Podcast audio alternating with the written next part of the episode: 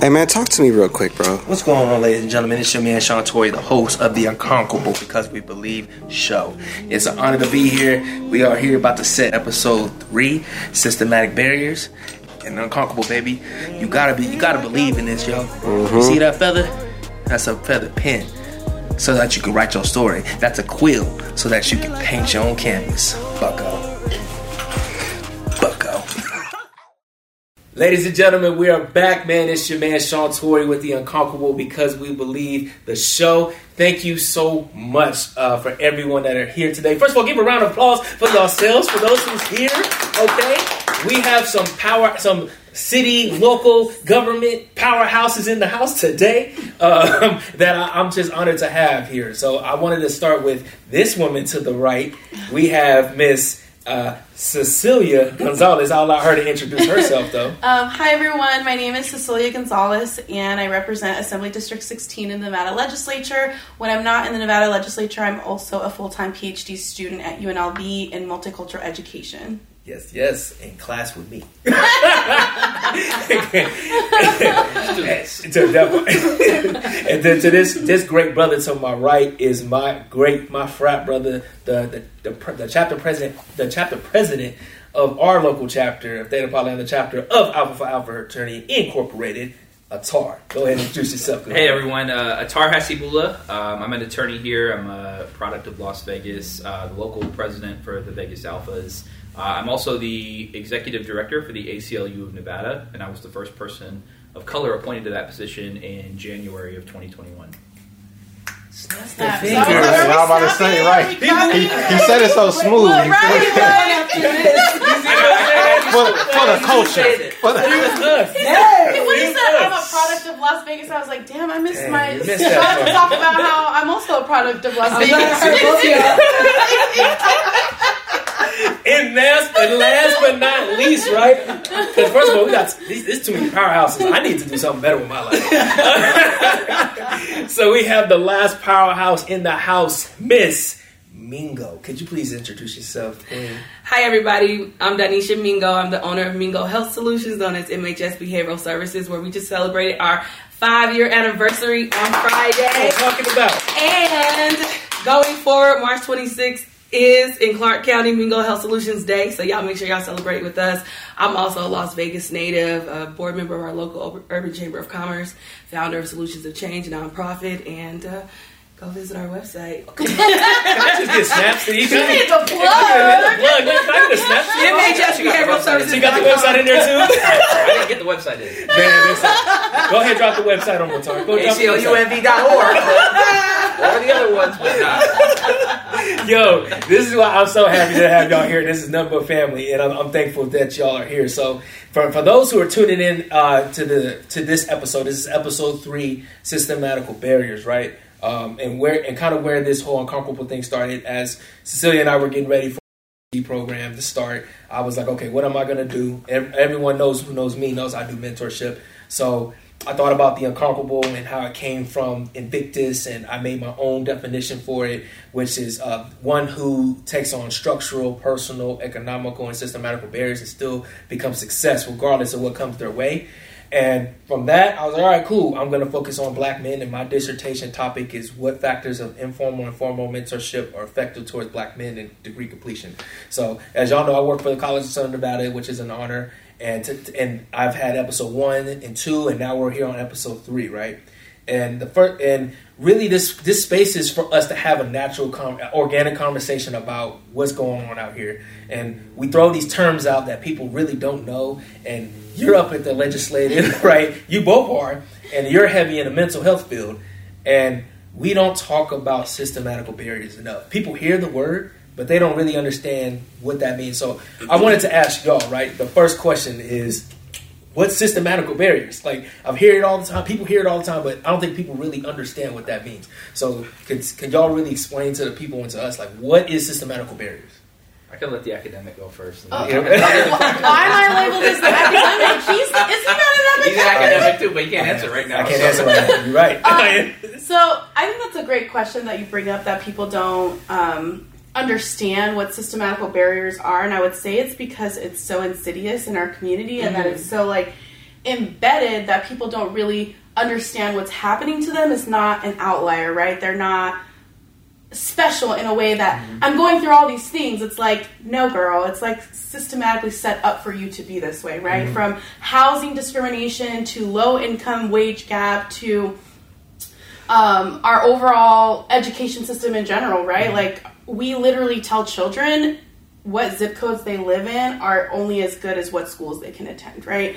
Um, and again, when we say systematic, it's all the systems working together education, housing, um, the wage gap, the, our economy working together to keep low income, poor people of color, primarily our low income communities, at the bottom, right? Okay. Um, and so when you say systematic, again, it's it's how the systems work together. So if that's me growing up in a low income school, right, or a low income area, trying to get a good education, and then I go off to college, right, and then I'm like a first generation college student who doesn't know how to navigate higher education, who takes on student loans because I either don't know or don't understand, or I'm also Man. sold. Speaking my life right now. Right. Or I'm also sold this Right. lie, uh, lie of, of, of, you know, take these loans out. You don't have to worry about the interest rate. I mean, at 18 years old, do you think I know what an interest Nah. rate was?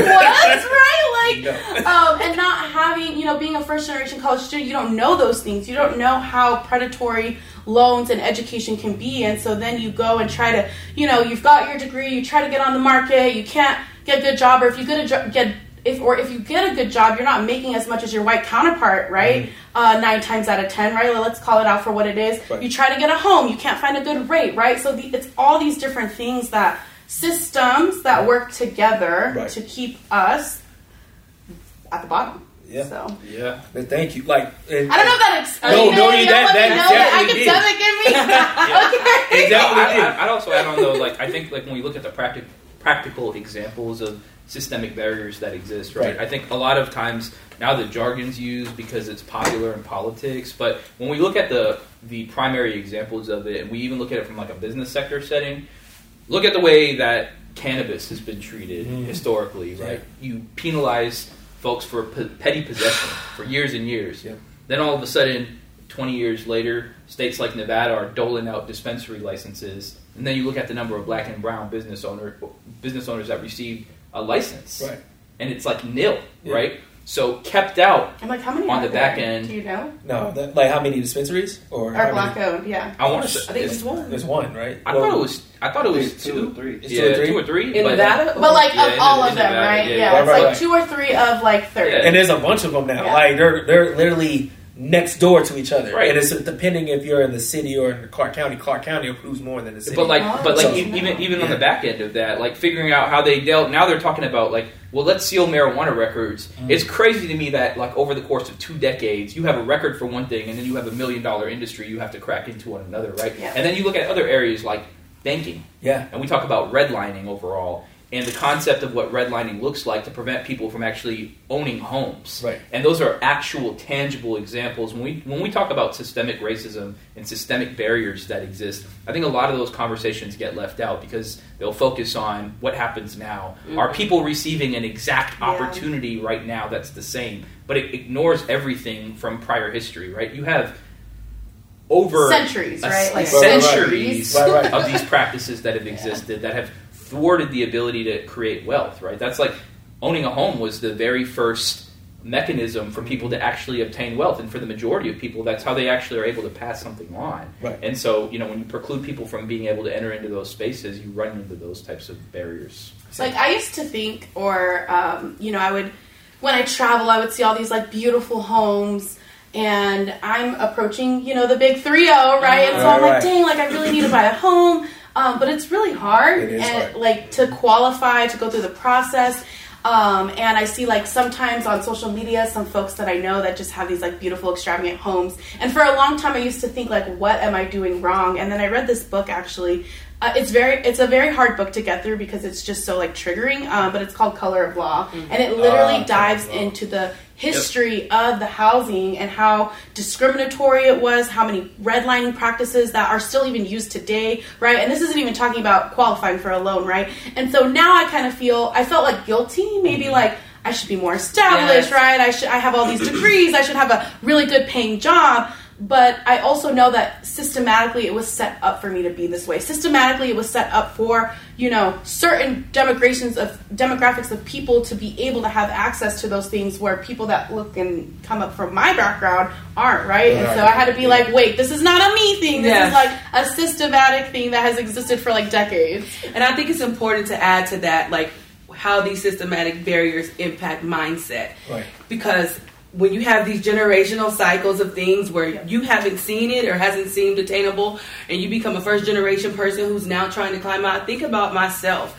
and all the things I was dealing with in my household due to systematic barriers, Barriers, and the fact that I was even able to graduate top 20% of my class and be as resilient as I was, but like, why didn't I go to a top notch college and things like that? But I didn't know about you know, um, scholarships or things, even though I was in this environment, I just didn't have the capacity to do it and have anyone holding my Like hand. SAT Access. Right. And My- my- so I couldn't- SAT.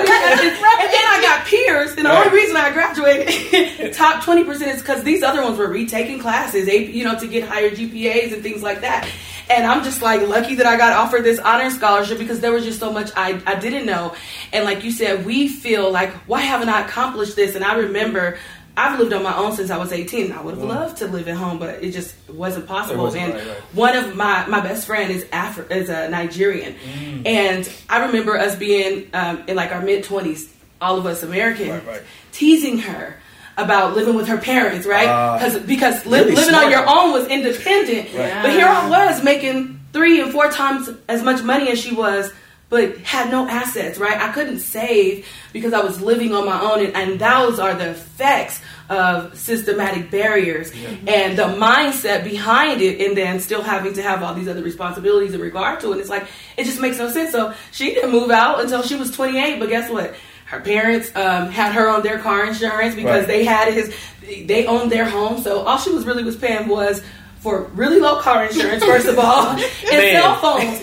And and she had it made, and I would tell her privately, like, girl, you better keep saving because Right. because we are suffering, we're in poverty, we can't attain, and you have all these successes seemingly on the outward, but we are not able to build, Build, mm-hmm. because of the systematic barriers, and so it really impacts your mindset Yeah. and then your confidence. Oh, I mean, and then it can continue to cycle up. I mean, I I would go even and say on. I would even say like the saving part, right? Like Yes. financial literacy and financial education. Like me having ten thousand dollars in my savings account does nothing for me financially, right? Yeah. Like it's actually one of the worst places for your money to be is a, mm-hmm. save- a bank And you don't savings account that makes like fifteen cents on interest a year, right? And you don't know. But who is telling us and teaching our communities how to invest, Yep. how to Well, put invest, our I mean, money? The I mean, easiest it's a risk, right? It's a but risk, even though. but even like you were saying, your friends, right? Like I have friends that own like homes and properties, and they rent them out, and it's extra income. Multiple- and I'm like, multiple right, properties. multiple like- property, and I'm like, where Multiple do you properties. even get this information, The, right? the like, I- easiest thing to ever get done was to get a student loan. Like Right. it Yeah. took me 30 seconds to get a student Yeah, loan. You that's click true. three boxes and you got like twenty thousand dollars in your account for the semester, but they don't tell you about interest. Nope. And so it's another way. I mean, I think more than anything at this point now, it's starting to become generational, right? Like, why is it that we took out, we did everything that we were told Everything to do? right, Yeah, right? Right. yeah. We took out Right. student loans. Right. We uh, we went to school. We went to graduate school. We went to professional school. Mm-hmm. We took out the loans to get there and get that education that we were told to go get for years and years.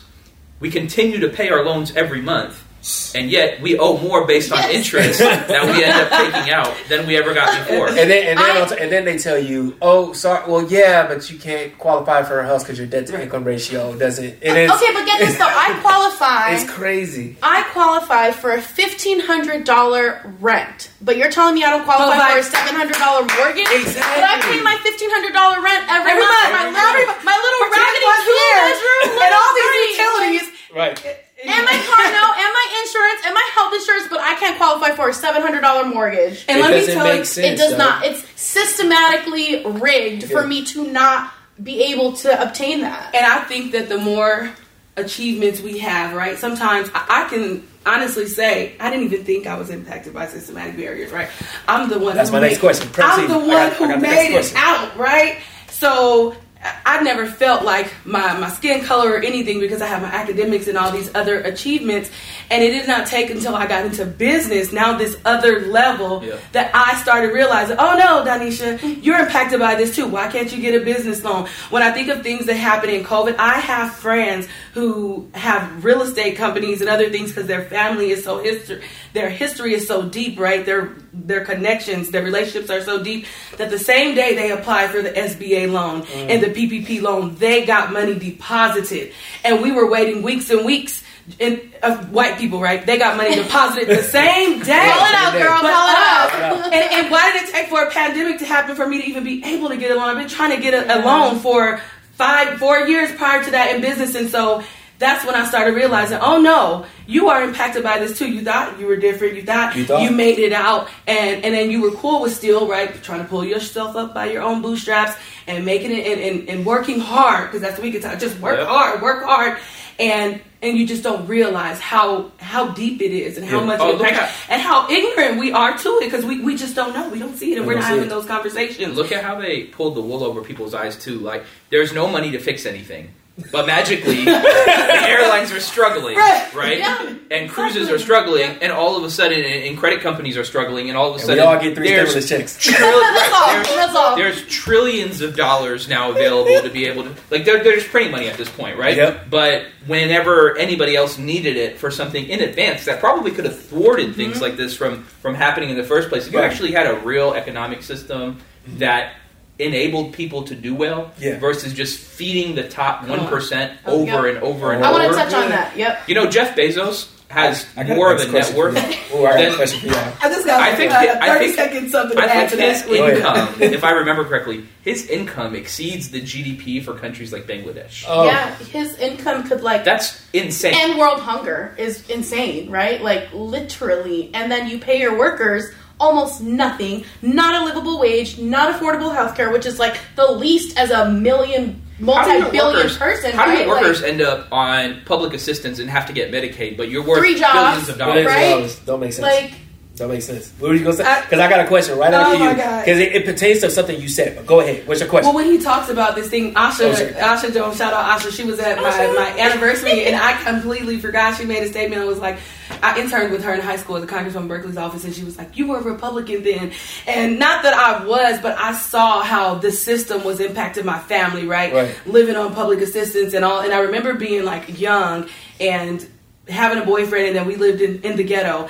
and one of our neighbors was like y'all need to have some kids because we big eating all right we're getting food stamps we're getting all these things and so me as a single woman i remember i've never been unemployed since i was 15 right.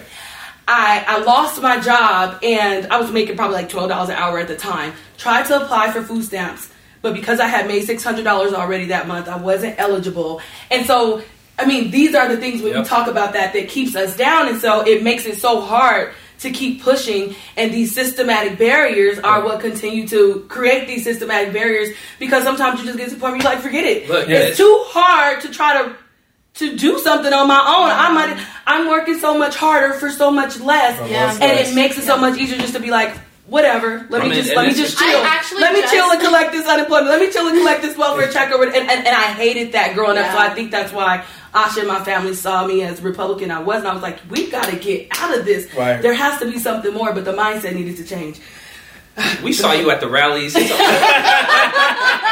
I, I understand it now, right? Right. I'm You not. don't, you, don't, you don't got a lot to kick it. I understand it now, but I'm not. But the No, whole no. part ducking and hiding. I'm like, yeah. Right. Yo. Shifts off. Shifts off the camera. you get that No, on but I camera? will say, okay, so But like, it was what I was preaching. Like this is not okay, y'all. Right, right, No, right. like the other night. So Friday night, I had just gotten back in, right, and I had my um, graduate assistant stuff to, to do still. I, I had to like pack all these packages and whatnot or whatever. And I finished about three a.m. And literally, as I'm stepping out of the garage, I trip over a box of like wood for the fireplace. And I'm just like sitting there and I'm like, oh my God, like when do I just get to not struggle anymore? When do I have to not work till 3 a.m.? When do I have Oh. to not like be three people at once all day, every we were day, supposed like, to have right? made it by Like, now. We're 30. We're 30. We're 30. What if you stopped having Like, your avocado toast every day? I serve part some avocado to- toast, okay? But you know, like I just had that question of like when, Yes. and then even talking to my best friend because we're both, um, she's getting ready to start her doc program too, and I'm just like, you know, we have that real conversation. I was telling Athar, I'm thinking of getting back ready to go back into the classroom this fall because it's just not affordable it's unobtainable even as a ga student i couldn't imagine if i had like a family i had to take care of because Right. the stipend is so low a month and the trade-off is like your schools pay for it um, and then, but and it's then just you like say, and then you say, oh, you can't work during it. But Right, like Right. so it's just it's so much, and It then makes no even like being a legislator, right? Like a lot, like I'm sure You people know- in my family do look at me like, oh, she made it. And I'm like, first of all, do you know what legislators make in this state? You know what's you know, also crazy too? Like when we compare Nevada to other places, and I hate to say this, but like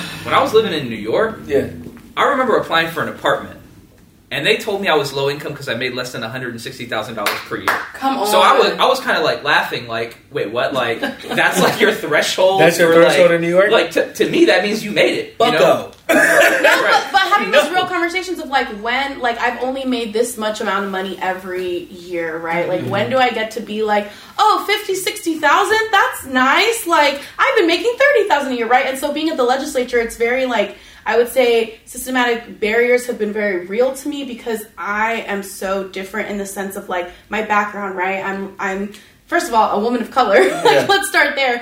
Um, I'm a queer woman of color, right? Right. But I'm also a person who has no like wealth generational wealth No. that has that has kept me or carried me through times right like i'm out here on my own i fundraised literally as much money as i could during a pandemic through people that i just knew right? I didn't have all this like access to these like high donors.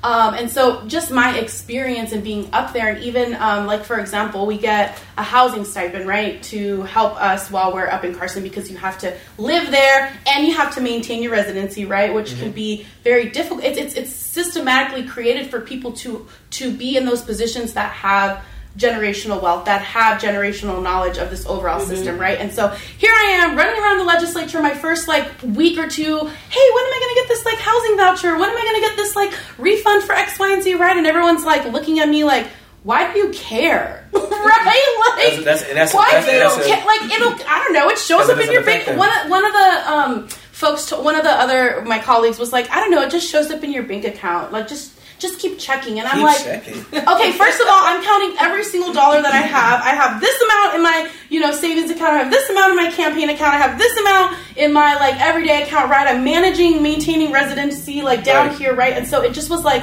A reality to me of like, oh yeah, we're like all Yeah. in different tax What- brackets here. So- Like- so then- One so- really good point, I think. To sorry, just Yeah. to comment on that real quick, is that like I think, and there's this perception with government. Yeah. The response is like, well, if you don't have it, just don't run. And that's exactly what the problem is. Right. You have too many That's- people that are too disconnected. Man. Like mm-hmm. you and I have talked about this Yeah, a we did. bunch. We have been out. We've all been at service events for years. Years, You bro. run into the same crowds at the same events. Every- so now I run in. You know, obviously, like as as a certain number of us who are politicos or contributors and things like that, like. You end up having conversations with folks, and the first thing they say is, "Oh, I really want to run for office because I love the community, but we've never seen you at an event. Never. You have no affiliation. I never heard your name. We don't know anything about anything. Never heard your name. And so as a result, we end up Never now heard your name. we end up in situations where we're trying to actually move things forward, but we run into almost you know, it's unfortunate because it's created imposter syndrome in those that actually mm. deserve to be in office, and, and it's created that. imposters for Right. those that are in office that Yeah. pretend to be community advocates. So, ooh, this is getting heavy, and I love it.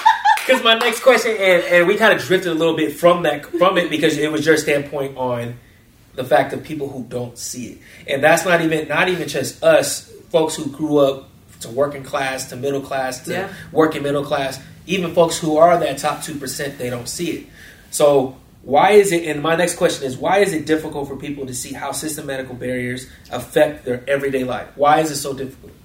Well, I Why think there's hard? two types of dif- difficultness, right? There's the difficultness of people who don't see it because they're privileged, right? Mm. Like they're at the top, they don't worry about things like unemployment and food stamps and public assistance and like they've never had that experience. Why and see the world? Right. You got the beach, right? Right, like, Ocean. okay, and then there's the other people that are in it and still can't see it. I think because they may be unknowledgeable or they don't. Uh, it's like really interesting, but I see these like two different types of people who find it difficult to believe that systematic like barriers. Yeah, you know, also right? like people are duped into thinking Yep. that they're in a place that they're not. Yeah. Yep. Like, my God, you work for Amazon. You're not Jeff Bezos. you, might be a manager today, but you, you might be unemployed tomorrow. And so, like, as a result, the You same probably people will be have- unemployed right, the- the- tomorrow. The, Right, people, right, right. The, the people who are most protective of these systemic Yeah. barriers Yeah. are often the ones that are directly impacted. We often talk about like the one of the large segments of bases for folks like Trump. And look, I don't care if someone's a Democrat or Republican, but I'll blast Trump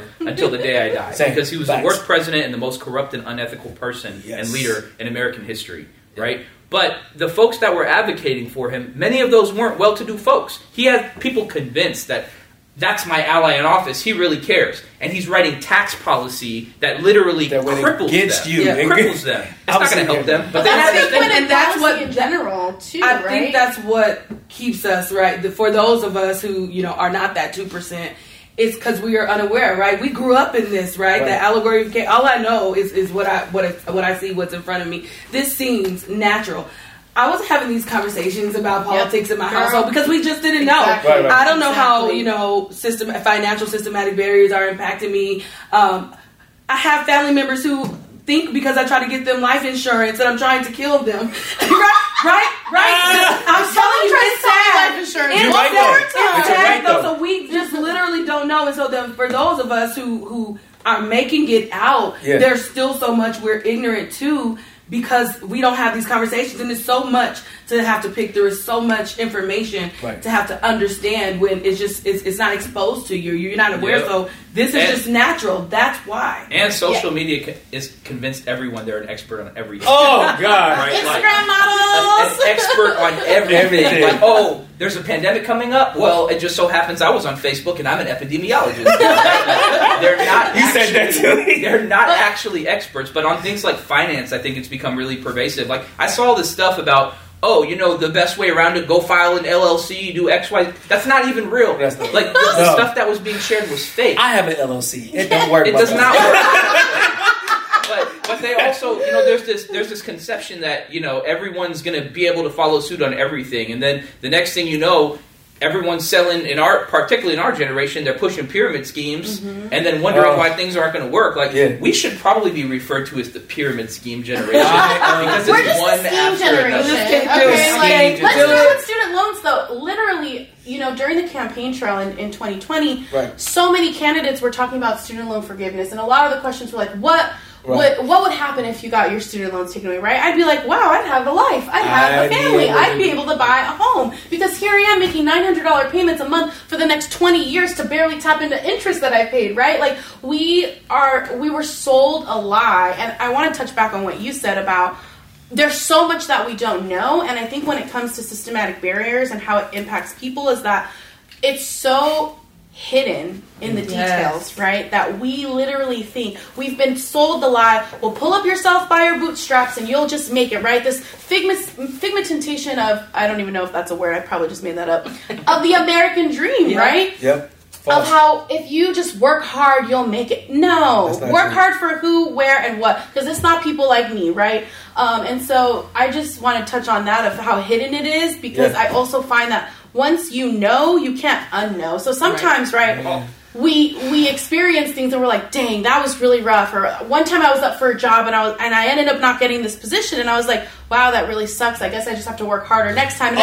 everyone, everyone around me is like cecelia you Just went through that. totally just had a white woman select a white woman over this most well, I wouldn't say most intelligent, but this person, a woman of color, right, who's been literally at the center for years doing volunteer work. How do you not see that? And I was like, oh, You know, you know, and we all have the okay. head nod afterwards. Like, Right. yeah, we, Yeah, people- And now- it's just and now you- afterwards. It's just like this happened to me. Right? Wait a I was like, oh shit. and now you look like- back and then i'm uh, like kind of how i said i didn't realize right that because i thought uh, I, I, I was above it i didn't think it was impacting It's me. above me now. right, right, right. And I Dog. look back and I think of things. I remember being in high school and talking to my my guidance counselor, he knew I, I was set on being an attorney at the time. So that's graduate school, right? Right. And so I'm like, well, I really want to major in psychology in my undergrad because I love it. He's like, well, you should just do business because in order to, to do psychology, um, you have to you don't in order to make money in psychology you need to have a graduate degree at least a master's level so told me to major in business right I, I switched my major my first semester i thought he was just ignorant it dawned on me just three years ago you didn't think Yep. that I was even going to Yep. get to graduate school, although I was go- my plan was to go to law school. Right. So you're telling me to major in something that's going to be general versus follow my passion because you didn't even. And so that's the think I was gonna guidance. make it that far. You didn't think I was going to make it that far, Yeah. let alone like I told you, I graduated with 4.3 GPA. Whoa, Okay, whoa, without whoa. retaking What's up? No, but I'm Hey. saying right in a school Repeat that. in, in a tech that. school, but in a tech school, 60% Asian, right? 60% male. Ooh. I remember being in, I majored in the law, I was in the law program, but I remember being in high calculus, like even my science, and not Man. just social studies and English. I was in the high science class, the high Mhm. English, I mean, science and math classes, right? One of two black people, Talk if one of two girls. Talk to him. And I remember, like, now that I think back and I think of the things my teachers said, but I got so accustomed to that environment that I was just blocking them out, right? But there were so many things where people were not supporting me or holding my hand or showing me, and I just didn't know. But I, but even then, I thought that I was different. I remember watching Hidden Figures and making a post like, "Damn, I, I'm a hidden figure, right? You're a hidden figure. You're a hidden figure." And somebody was like, "You are you're being disrespectful to these women who have done this amazing thing with NASA." But I'm like, no.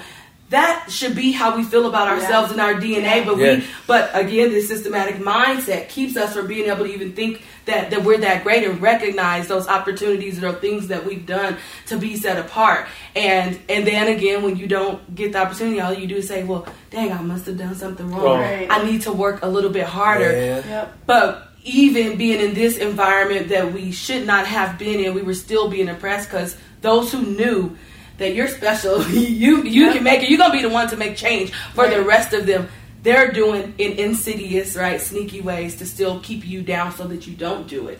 Uh, anyways, I mean, I think your story Which actually uh, really uh, touches the last question that you had about education. I, I'm, I'm, I'm, I'm actually ready to ask you. Look, I Uh, was getting ready to do say you that's wanna- do you wanna Republican ask National it and then Convention speech 2024. and She's ready to go, folks. I, was, I was actually getting up for Republican. this. She's First Republican. time at the bottom, though, I'm not a Republican. I am not. But- I am not. By the way, for the viewers, I, But- I don't care which way you go. We don't care. We We don't, don't care. We don't we care. But if you, if you But your Trump, future leader is here. if you want Trump, you ain't rock with us. I want my people to not be okay with the system that's Yes. been set in place to keep them oppressed and down and ignorant and in poverty. Yeah. And I would say education is a huge part of that, and the way Yeah. that it, it was created, and the way of the history of it. Like I touched on earlier, you know, you have you have such um, a variety of different schools in one school district. You have one of the poorest schools and one of the most um, funded schools, right? And you talk about academic outcomes and the this idea of an achievement gap because I personally don't believe it's an achievement gap, right? I, I feel that that term places the blame on students when students actually aren't given resources and Yes, academic ma'am. attention to succeed, ma'am. right? There's no achievement gap. There is a funding gap, Right. right? Yes. Um, but education, also in that story that you talked about, right? I'm not against people doing things good for the community, but things like trade schools and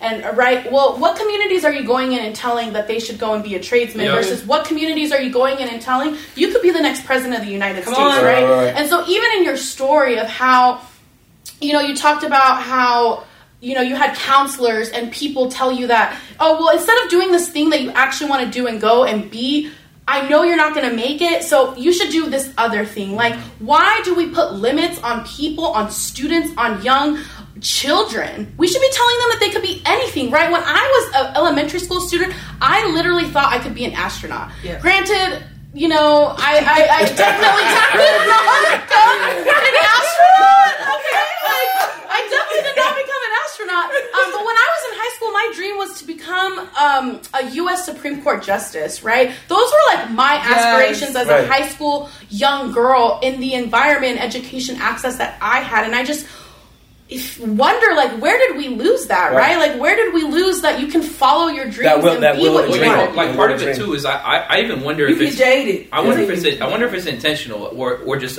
obliviousness by by some folks. And the reason why I say that is like we have to remember the generation that taught us in school was used to potentially not going to college. Right. Yep. Yeah. They worked at Blockbuster for 20 years, Yep. or like they would be like, "Oh, I'll just go get a job at Sam Goody." You know, It would be of these- It would have cool salaries. Cool and be sal- cool because valet used to be Exactly. solid. If you were a dealer in the casino, that was like the big push It was for a all big of us push. who grew up here. Like, I oh, would say here, you know? especially, right? Yeah. More people, more of my peers make more on the strip than I do with Yes. two, three Come degrees. on.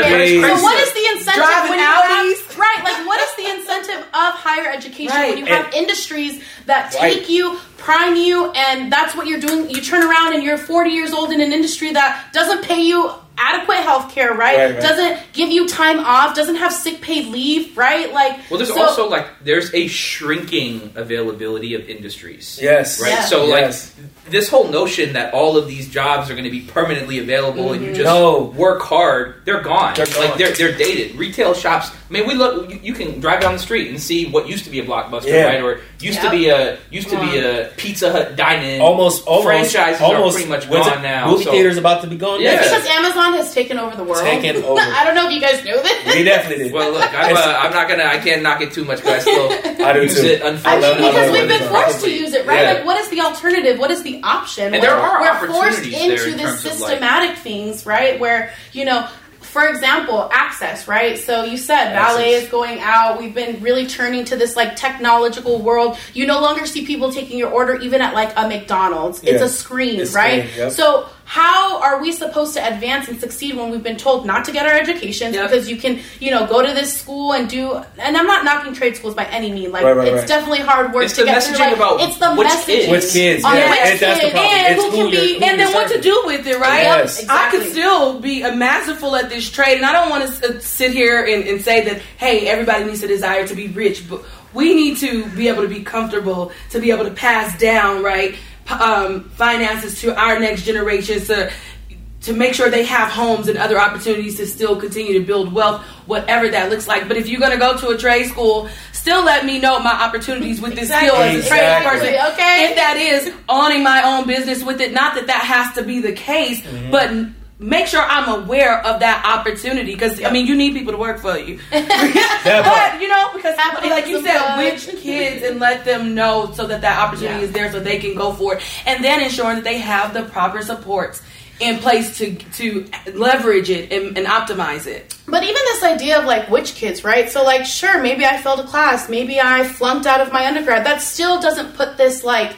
ultimate narrative of what I can or can't be, right? Right. I was a straight A student. I also received a 4.2 when I graduated honors in my high school, and when I got to college, okay, That was when- you? Nah, wait me. I was Okay. uh, I was a three I was a- I was a three four. I was a three four. point two. Don't even worry I was about in one the top, number. you know, ten percent of my, you know, like I was also like top ten percent You of my class, right? I was winning awards in high school. Um, Choosing Key Club for sure. And definitely was in Key Club in high school. Um, I was in every club I think in high school in sports, but also We were trying to make it out. That's Make what it we were out, we right? were told this, It's you know, just- to I'm do sure it. she has a National Honor Society. But wait, let me finish though. Let me finish though. Right, I graduate high school with a 4.2 GPA. I have scholarships. I think my first like two years of college were 100% funded. Right, I get to college and I go to completely.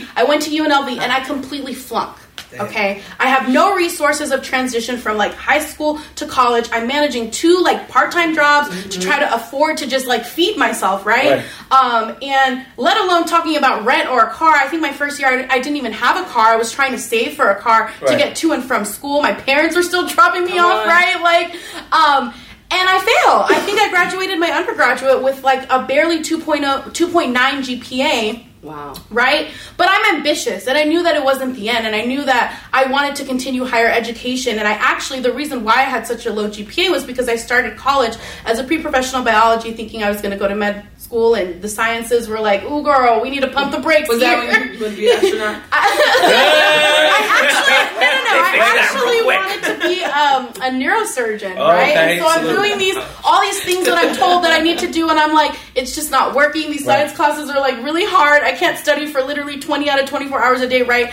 Switched my major a couple times. I end up graduating, and I apply to graduate school. See, salute. I don't get into any graduate school, right?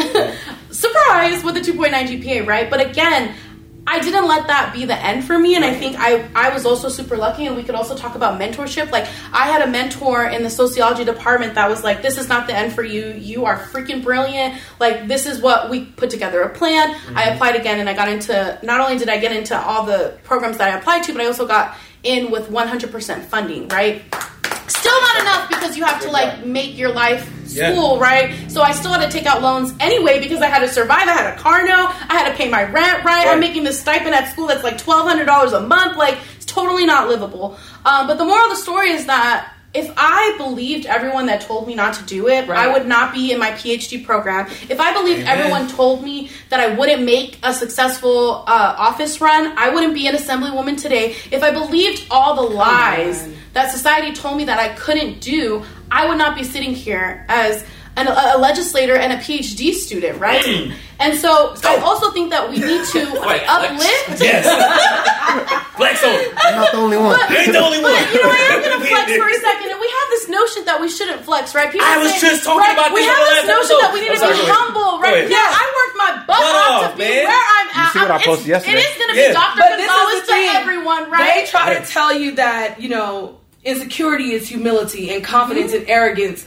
Is, and confidence is arrogance, and that's not true. That's not true. You can be confident Yes. and humble. They just get mad because they're comparing themselves to you. Like somebody told me, "Oh, you think you something, huh?" I'm like, uh, "I No. do," and Yeah, clearly yeah. so I am do you. something. Yeah. But- Why not? Why not? Why is this not okay? Right. But I mean, again, they don't want your mind. I used to get told that a lot. Like, and I'm like, oh, I'm you're, even thinking about you're you. arrogant. Right? You're arrogant. And I'm like, I didn't even say anything. I didn't say nothing. But that's what I'm saying. I'm like, why, Like, why, why me being sure of myself is a problem for you. Fix whatever Yeah. you need to do and get that on your or me player. speaking Exactly. Okay, and knowing let's how to talk code about switch. But, but, but actually, Right, actually, and but I knowing got, but I got, I got to hit. how up- to We got, code we got, switch. because It's we the got mind. to, we got to It's get the this last mind. question. Sorry, okay. We got to get this Okay, last last question. question, We got to get this last It's going to question. be your extended episode. Hey, we go, we go. Hey, I'm It's a just serious. We series. gonna come back. Season one. See, this is season one. Y'all, But I- welcome back. We, we gonna come back. We gonna come back. But this picks on what you were saying, right? And actually, what because you talked about education and what we were taught, right? And this is a heavy question. But do y'all feel the education system is enabling systematical barriers? Absolutely. That's Yeah. not even a question. One thou- Absolutely. one- like there's data to show that. Yeah. Like, Right, I mean, even if we took qu- quantitative out, which we we can we don't need to because the Right. numbers speak for themselves, Right, right? right.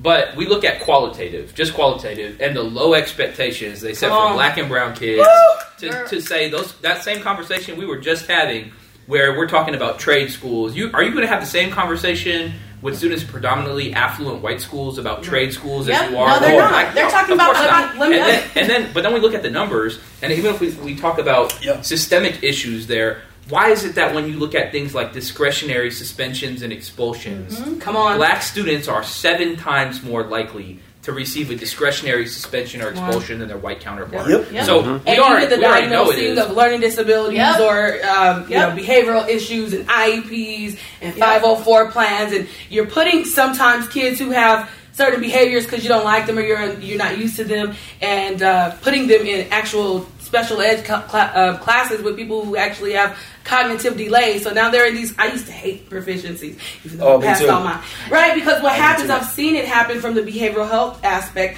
Now you got this kid who just having some behavioral problems, or maybe he just got a lot of energy and you don't like it, or Right. has doesn't have the tools Yep. to stay on task, whatever that is, and then you put him in an actual special ed class where he's not has no standards, right, of, of learning, of achievement, and now you're going through this. And socially, right, he's getting a, a whole bunch of other issues now because he's in an inappropriate classroom setting. Then Yep. you get to high school and you've never had to Yep. learn, Yep. you've never had to achieve, and you've never had to ha- do anything. And then it's like, oh well, if you can't pass high school or graduate and pass these proficiency tests, which they've done away with them, but that's just one example of, of the way Yeah. this the educational system en- enables us from a variety of different ways. I grew up in North Las Vegas, and I went to ATEC. Like I said, it is a nationally ranked high School. school, Yep. even though it's in Nevada and it's a magnet school. I was always in GATE. I was always in accelerated classes Right. and everything all throughout elementary and middle school. My freshman year of high school was the hardest year of school in my life. Bec- and I saw the disparity between what we were being taught, even in K with the other white kids, Right. right, out of my, even in accelerated classes, and then this expectation to achieve and technology I didn't have access to. with That's the like going to textbook. college, I didn't have yeah. a computer at home, and I got a C in computer fundamentals because I couldn't type at a Yes. certain thing, Yeah, and I'm yeah, like. I don't even have a computer, but I started the quarter with an F. So are you gonna grade me on my progress, or you know? But and then just even socially, um, and the level of expectation, the way that things were taught, but then the, the topics that were talked about in class, we weren't having those current events and things like Yep. that. So I, I felt like so out of place. I felt stupid for the first time in my life. I, I wanted to quit because I was like, I could go to, to my local high school and be valedictorian sleeping, right? Right. but because like you, I'm ambitious and I'm resilient, and even with all of that, I was able to overcome it and do well. But I, I, I can't forget how hard that was and how that showed me this disparity in our school system in our predominantly minority neighborhoods because it should not have been so. Right. And that's a great question when we talk about like English language learners. We Oh, treat them yeah. like they're stupid. We Mm-hmm. treat them like they don't know how to do things. Um, when it's that not only are they in an academic setting learning how to be students and all these other curriculars, but they're also learning an entirely new language, They right? speak freaking two languages. I don't even know the, no- I don't know the how notion stupid that they they're- Right, right? this Right. notion that they're not as smart. Like they speak two, Right. not one. Two. And like, so I, you know, math, growing you up know? for me, English was very difficult because you know I my mother was a single uh, mom. on, I gotta get you. I don't speak Was, Spanish. was Spanish your first language though? No, Thai was my first Okay, language. So I'm Mexican me, and Thai. me, okay. Um, I don't speak Spanish, which we could talk about identity and that in a whole nother conversation. But Right. but um, you know, growing up was very difficult because I had my family that immigrated from Thailand that only knew how to speak and do things in Thai. And so I remember my grandma; she would tell me. Uh, math is the only subject that I can help you in because it's streamlined across all countries, right? And even now, as a 30 year old PhD doc student, I still look up words on how to say them phonetically Mm-hmm. before I speak, whether I'm in like committee at work or if I'm about to give a speech or have this conversation, um, because there are still words that I don't know how to pronounce, and and that feeling that. like makes me feel stupid because Yes. I say, um, for example, m- municip- municipio, Muni- uh, municipio. muni- Municipal, uh, the county municipal municipal- level, right? I still can't yeah, say municipal, that, right? municipal. And at work, that's a And word you're a that we- legislator, right? right? At work, we say that word often. I would say, I'm not saying but there's just right. And then in English too, you have words that are like spelled one way, but you don't say like a K and an A, and you're just like, what? It's like, so crazy right? too, like when you think about it, because those kids, the same ones that like society views as like, oh, you know, we're they're ELL, blah blah blah. Like, not only are they speaking two languages, a lot of these kids, like many of us, are translating Yep, for their parents the at home. documents, yeah. Like they're literally Going serving as interpreters. So think of for their all the rest of that weight and pressure right on them, and they I had. I had someone tell me I'm putting translator on my transcript because I literally or uh, CV. Sorry, they were like I'm putting translator on my CV because the last 20 years I have translated every legal document, every Yep. medical appointment for my parents. Like I am a translator, and I was know- like, heck yeah, you are. You know, one of the things I think that comes out of that too that we sometimes forget about, and actually, it's going to be a disservice to those that have criticized folks for for this long, because when you have that thick shell and thick skin afterwards, where you can kind of go through it, but you've also continued to heighten your critical thinking skills Right. year after year because you've had to switch between languages, or even code switch, or you've had to kind of persevere through different things. Like the dynamics are shifting in America, mm-hmm. right? And I think that's when these concepts of political threats come up and the breaking away from what the status quo has been and mm-hmm. empowering communities that have not traditionally been empowered, it becomes a threat. So what do they do afterwards? They enact more policies to They create more systemic yep. barriers, mm-hmm. right? They try to go after lo- people who are relatively like low information, um, either voters or, or just individuals in general, to try to indoctrinate them with false messaging mm-hmm. that oh you can go out and do X, Y, and Z just as long as you follow you know A, B, and C, and it's not true, Yep. right? So they pulled the wool over folks' eyes consistently. I think you know when we talk about the value of education here. Look at how society pays and compensates teachers, Teachers. and even more substitutes That are predominantly women. It is Yeah. a predominantly women field. If it was a predominantly male field, Oh, I'd wonder if the salaries It'll were probably be a little higher, but I, I think based on the value system, Possibly. they still It's probably still wouldn't up. value like probably it would it would bump up. But where they should be in terms of like what they're actually getting, Knowing. Yep. it really provides a lot of context for for how our country as a whole sees education. Right. And Yep. substitute teachers, We make I mean, nothing. Not only nothing, no health benefits, No, nothing. ba- like basic things Our, like our school district is so in need that you are a full time teacher as a substitute teacher. You Yeah. have co- you have opportunities to have contracts to be what we call long term subs because we need that many teachers, right? It's not oh this teacher's going to take a week off or two to go on vacation and I'm going to step in. It's we need you to actually teach this They course for the next afford- like five years. I think they've probably said it at this point. They cannot afford to provide everyone with benefits. Nope. And so they have the system where you got people sleeping in their car that are serving as substitute teachers because they don't actually they can't actually like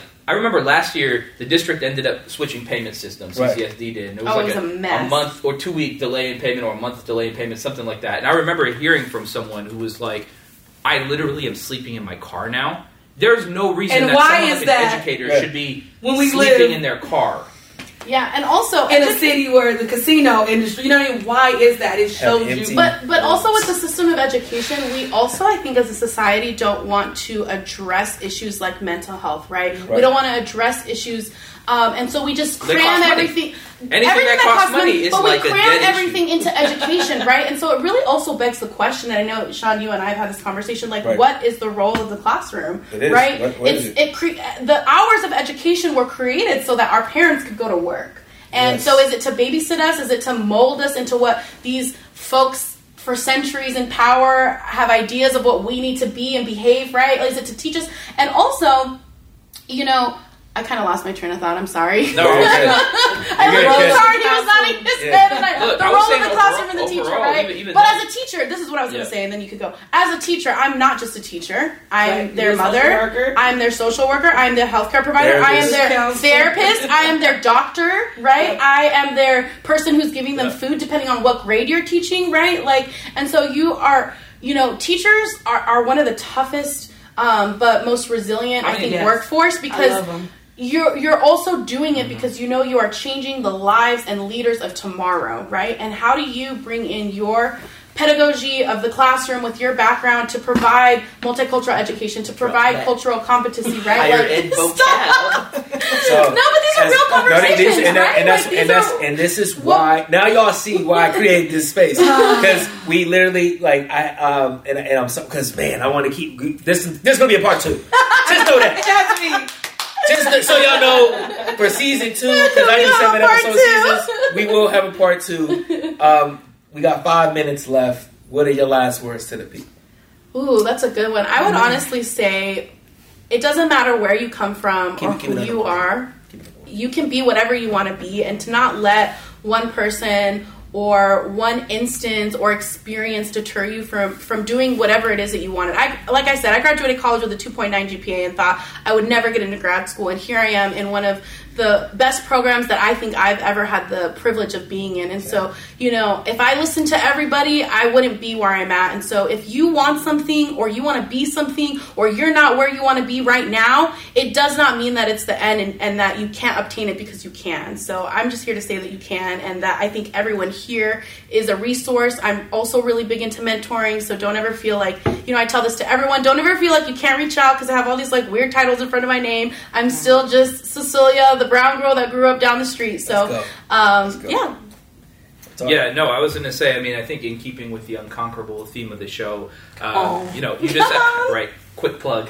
Um, we have to continue to figure out ways to make ourselves as individuals more unconquerable, right? And and for me, that's come in the way of putting community first for everything. So I never lead with like, how does this benefit me? Yes. Because at the end of the day, it's not going to matter. Like, I'm still going to be eating what I'm eating for lunch or dinner. I'm still going to have a roof over my head. But if you put community first consistently and you're mission focused versus individually driven by accolades or goals, everything will fall into place where it needs to be. But as long as you're putting community first, you will make yourself an unconquerable individual. Yes, the plug right No. there. Ugh. Ugh. Why do you keep having me go after him? because I'm one more. He was trying to get you back for earlier. And now for the RNC. And now, and, and, and now for the knockout. Bow. What's up? Mingo. It was free legal. No, but uh, and I am Dinisha, and I say that strongly because you are you, and you say that with confidence. I don't care what room you're in. I don't care what their status is. I don't care how much money they got. I don't care what their title is. You know that you are you, and that makes you special, and you are powerful. You are strong, and just like Athar, I am big on community. So if you make a meaning, you'll make money. Find meaning, and that's nothing that it's, it's never just about us. It's so much bigger than us. And I say this all the time. I believe one person can change the world because if one person can't, a million people cannot. And along with what she said, um, Assemblywoman Cecelia, right? I don't care if it's one instance. I don't care if it's a hundred barriers that you have. You can and you will come out of it. Whatever you believe is what you will create. So know that. Uh, statistically speaking, you've been through 100, you've made it through 100% of everything life has thrown at you, and you will continue to be. So be unconquerable, be the change, and you can reach out to me Yes. at NHF Payroll Services. With the plug. With the plug. That's what I'm talking about. So, th- ladies and gentlemen, oh my God. I never, you. I never used to do it. I You never never used to do that? self-promote, and I would be on so many things. I'm like, you Let's didn't. unpack that though. That's another episode coming soon. Coming soon. Right. Coming soon. Man, but man, thank y'all so much. Y'all made this episode a lot of fun, man. Like it was a heavy conversation, but it was this is we need like because we have these conversations Yeah. behind closed doors all the time. Yeah. And I sat here and was like, man, we don't have a platform where we can actually have these conversations because we're afraid of what may come from it. Yeah. Like, and it's like, listen, we have these conversations all the time. Don't act like we don't. People Right. out there, Right. don't act like we don't have these Talk about that conversations. Tuesday class We got conversation. yourself, brother. Yeah. But I thank you for creating a space because even as you begin to elevate and move, you got to be more cautious, right? Yeah. To a degree Yeah. of what you can say openly. Yeah. So thank you for allowing the space for it, and inviting me. Of course, man, no problem. Like, because I, I would never put us in a position where we're gonna dim something. We're, we're literally just asking questions and being like, okay, what we gonna do from here? Right. Because we're already doing the work. Like, you're up at the state, you're at the legislative doing the work. You both are.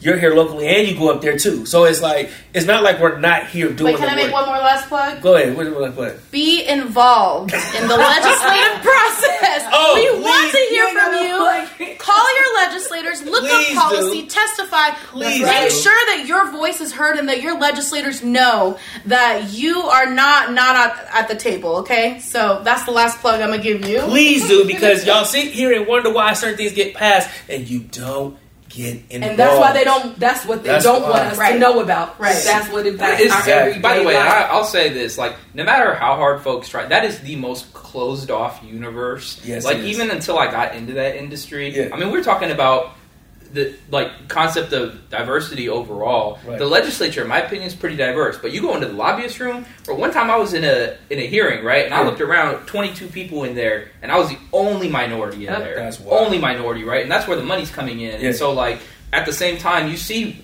how they throw like false wins at people Yeah. to say Yeah. like oh, you know, you're doing this and this and this, and then on the back end they'll siphon the dollars through a different way. So it's a closed off process. We got to continue to figure out ways to get people engaged there too. Yep, Yep. we do. Get involved, get engaged, y'all. This is episode three, Systematical Barriers, with my phenomenal guest, my unconquerable guest. Yes. We'll catch y'all next time. We out. He's out. Yes. we out.